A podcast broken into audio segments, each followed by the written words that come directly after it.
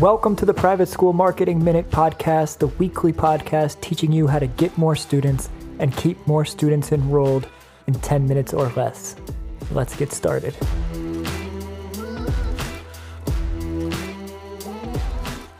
Hello, hello, and welcome to the show. My name is Nick, and I am the host of this podcast and of this episode. I hope you're doing great. Happy Easter Sunday to you. I hope you enjoy it. Uh, we are probably going to try to go to our church. Uh, usually, when it's about church time, our son is taking a nap. There's two services, and usually at the second service, he is just waking up from his nap. So we haven't really been able to get there, but things are changing. Of course, he's getting older, and with that, you know, nap times change, and the amount of time that he sleeps at night or wakes up at night is also changing. So lots of changes happening, but hoping that we can get there. Um, hoping you get to enjoy it, spend time with family and friends. Might do a park or something like that in the afternoon. Uh, but this show is not about Easter, although it is Easter Sunday. I want to talk to you uh, about a topic that I've talked about a few times, but kind of from a different angle. But before we get there, I want to briefly mention the book that I've been working on, all about private school marketing.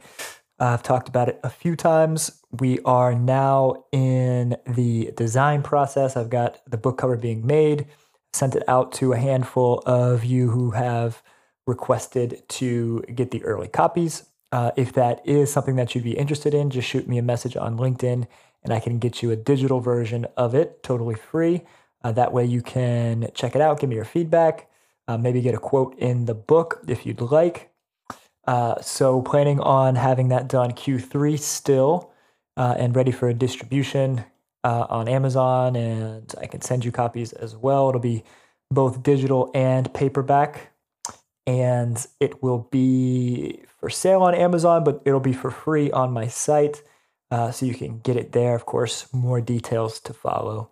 Um, excited to get that to you. It is pretty cool. Uh, I feel good about it. I feel good about putting it out there. It's super helpful. Um, and I think it will make your jobs as private school marketers easier uh, and private school leaders as well. So let's get into this show. I've talked a good deal about considered purchases in the past and how marketing for them should be done. Now, in today's episode, I want to kind of riff on that idea a bit, uh, but focus on one of the symptoms of not doing considered purchase marketing. Now, that symptom is when you're desperate for enrollments. Being desperate for enrollments is a sign that you're not doing marketing for considered purchases. Uh, in some way, if you reach that point where you're desperate for enrollments, then it's too late. And what do I mean by it's too late? Well, drumming up new enrollments is not something that you can just turn on. Private schools are a little different than e commerce products, for example.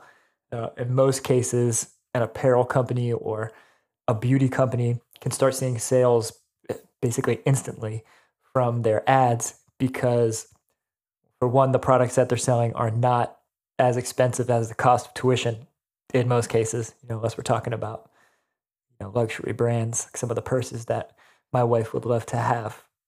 That's a topic for another episode. plus, plus, those products uh, won't have as large of an impact on your life or the life of your child as education does. Some people might argue that point, but I think for the most part, it's true. Marketing schools is different because schools are considered purchases. That means your prospects need time to think about their decision. That means that the sales cycle is longer, which means you can't just turn on ads and start getting enrollments.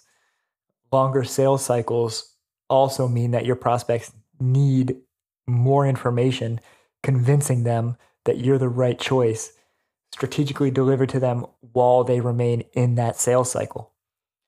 All of this is to say that you need both time and the assets to effectively get new, new enrollments from your marketing campaigns. All that means that if you're desperate for leads, then it might just be too late. Now, the way to combat this is like it is in most cases, to do the exact opposite.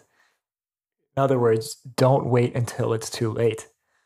Rather than completely turning off your marketing efforts when the times are good, you can dial them up or dial them down depending on your enrollment numbers. So if you need to fill more seats, you would dial up your marketing. If you're good on students, you can dial it back, you can build up your wait list and focus on student retention.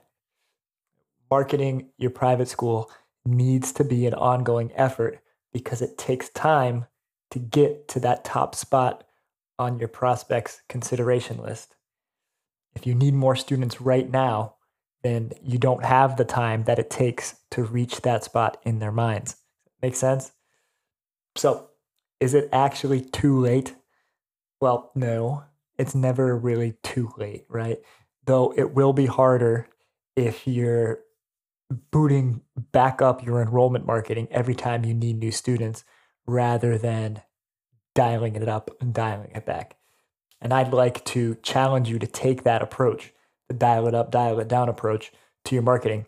In my opinion, it's the best way to sell services that fall under this considered purchase umbrella. Right. So I hope this helps. Let me know if you have any questions, what you thought about this episode. You can shoot me a message on LinkedIn. That's always linked in the show notes below. Thank you for listening. Enjoy your Easter Sunday. As always, I've been Nick, and I'll see you next week.